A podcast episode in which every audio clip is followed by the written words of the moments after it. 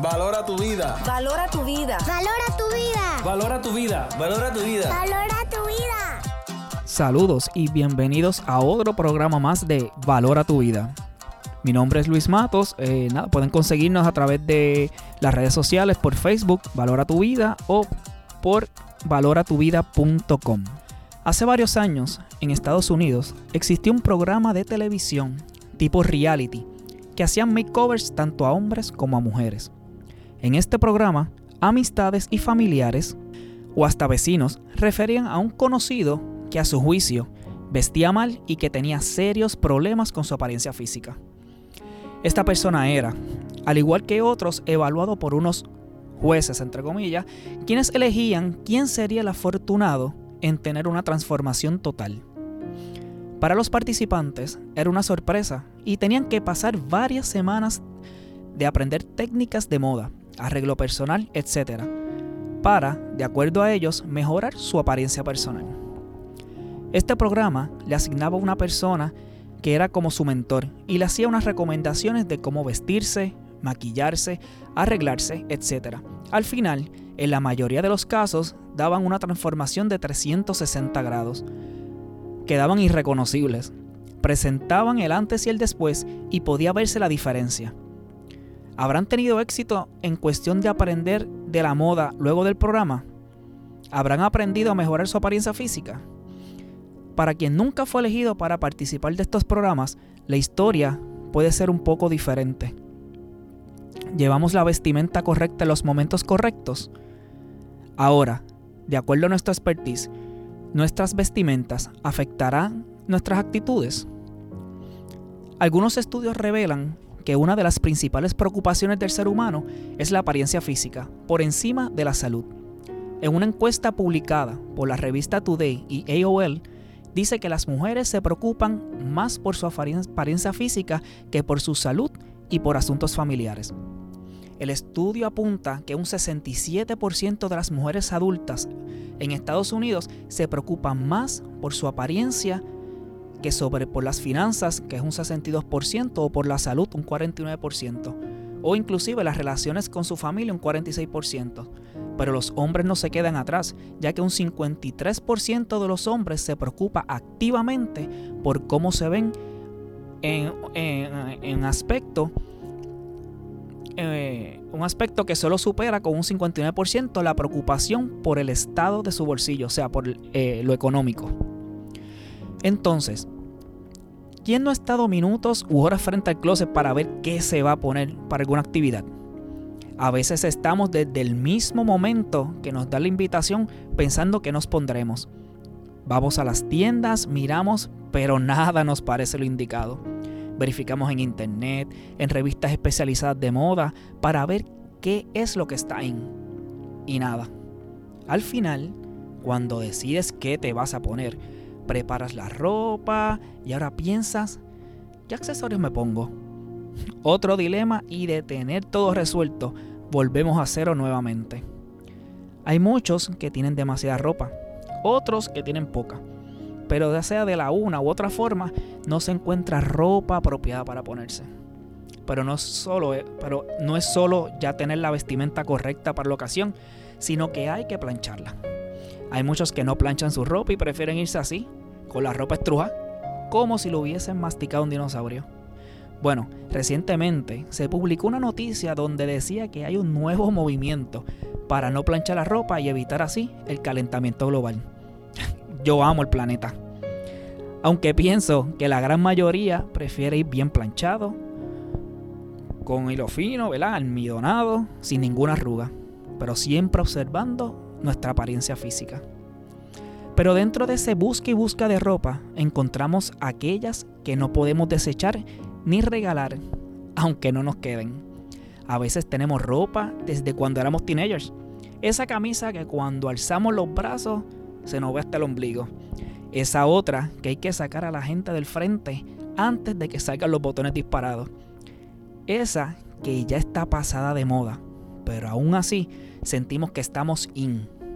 Y aquella ropa que pitamos y se ponen solos aunque nos griten, mira, muchacho, dale percha. La ropa dice mucho de nosotros, de nuestras conductas, gustos, etc. En fin, de quiénes somos o de quiénes no somos. A veces nos quedamos utilizando las mismas ropas porque nos aferramos a ellas. Y aunque el hábito no hace al monje, no podemos poner nuestra vida a interpretación de otros. Con Dios pasa exactamente lo mismo. Tenemos tanta ropa encima, tantas vestiduras encima, que nadie puede ver quién está debajo. Tenemos tantas vestiduras que nos queda pequeña, que nos deforma el alma y no nos permite vernos tal cual somos. Tenemos ropa que otros nos regalan a propósito para que nos veamos diferente ante los demás. Dios quiere que hagamos un resaque en nuestro closet interior. Había un programa de televisión con una señora japonesa que se llama, creo que Mari Kondo.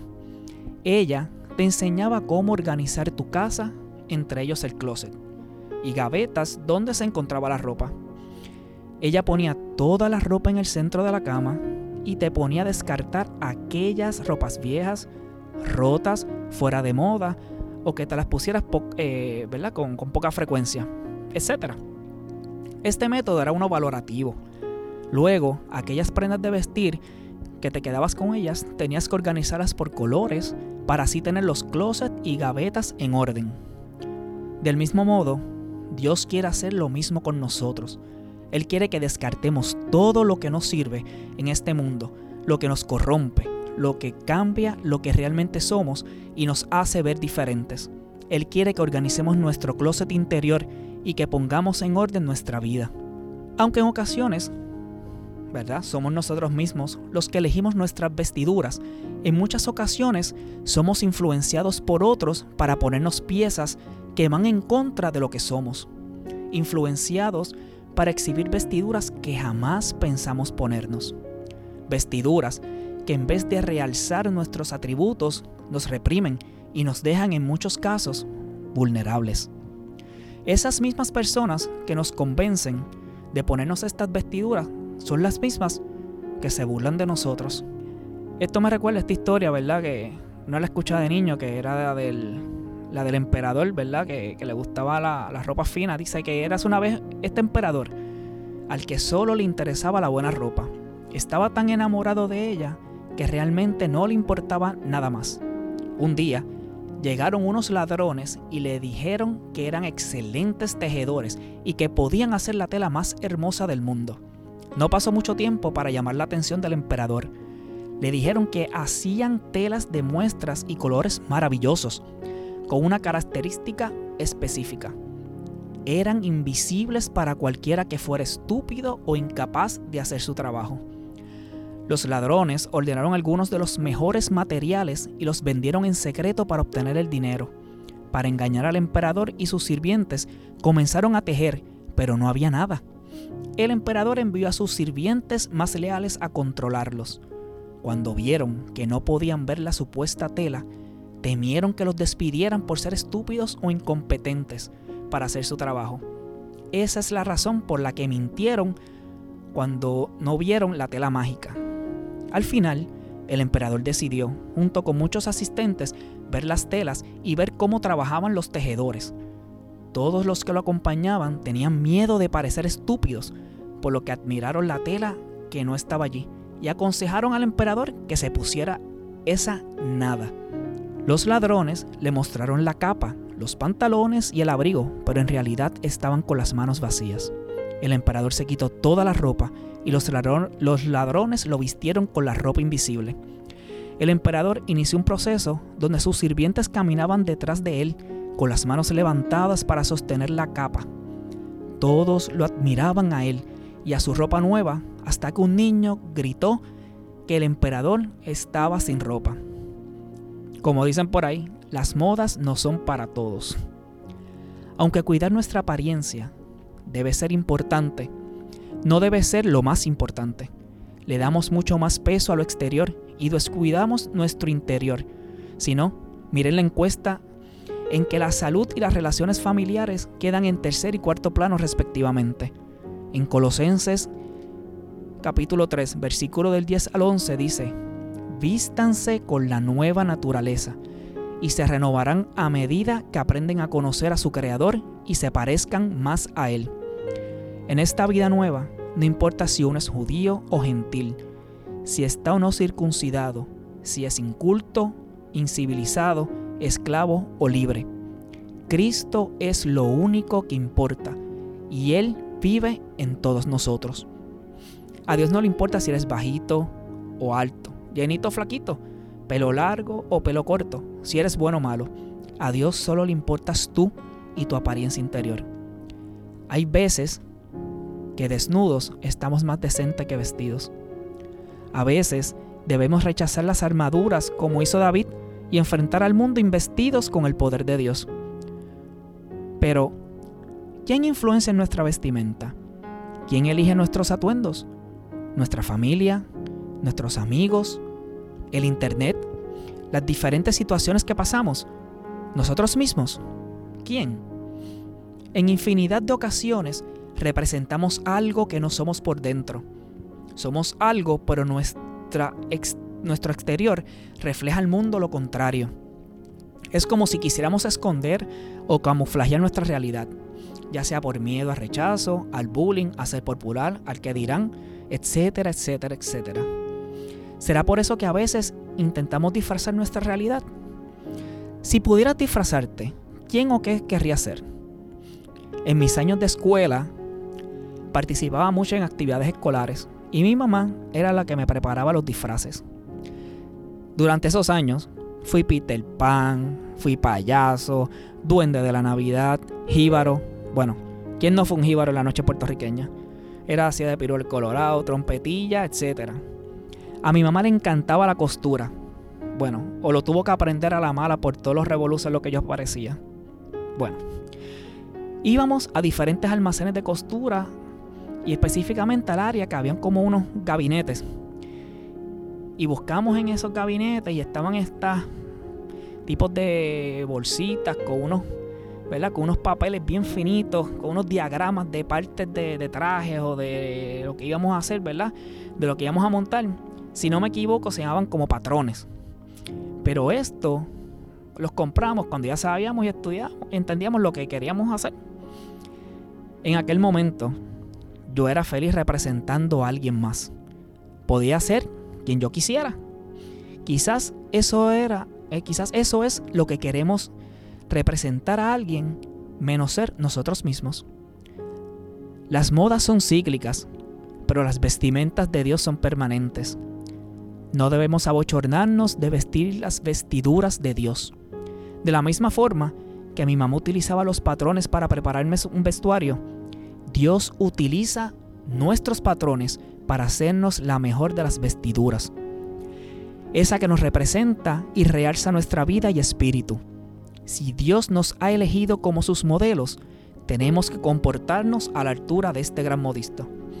En Colosenses eh, capítulo 3 versículo 12 dice, dado que Dios los eligió para que sean su pueblo santo y amado por Él, ustedes tienen que vestirse de tierna compasión, bondad, humildad, gentileza y paciencia.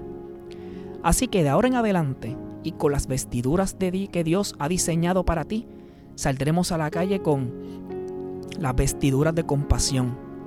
Debemos dejar de usar y desechar esas vestiduras que nos hacen insensibles hacia los demás. Al salir de nuestras casas, debemos vestirnos de compasión. Son muchos los hermanos que sufren a solas, hermanos que sus vidas han tomado un rumbo diferente al de nosotros y hoy están en alguna desventaja. La compasión es una virtud que debemos fomentar en nosotros. Jesús hizo como parte de su ministerio la compasión. Debemos salir a la calle con las vestiduras de bondad. Hay veces que queremos utilizar una camisa o un traje ceñido al cuerpo por cualquier razón para que se note nuestra figura, etc. Pero para ser bondadosos debemos vestirnos con algo más holgado. La bondad, esta virtud que debemos cultivar. Ser bondadosos con el prójimo ayuda al que necesite. Ayuda al que necesite es una forma fundamental en la vida no solamente del cristiano, sino de todos los seres humanos. Debemos salir a la calle con la vestidura de humildad. Estas son las vestiduras más difíciles de deshacernos de ellas. Debemos ser humildes ante toda situación en nuestra vida. El vestirnos de humildad nos engrandece como seres humanos y como cristianos.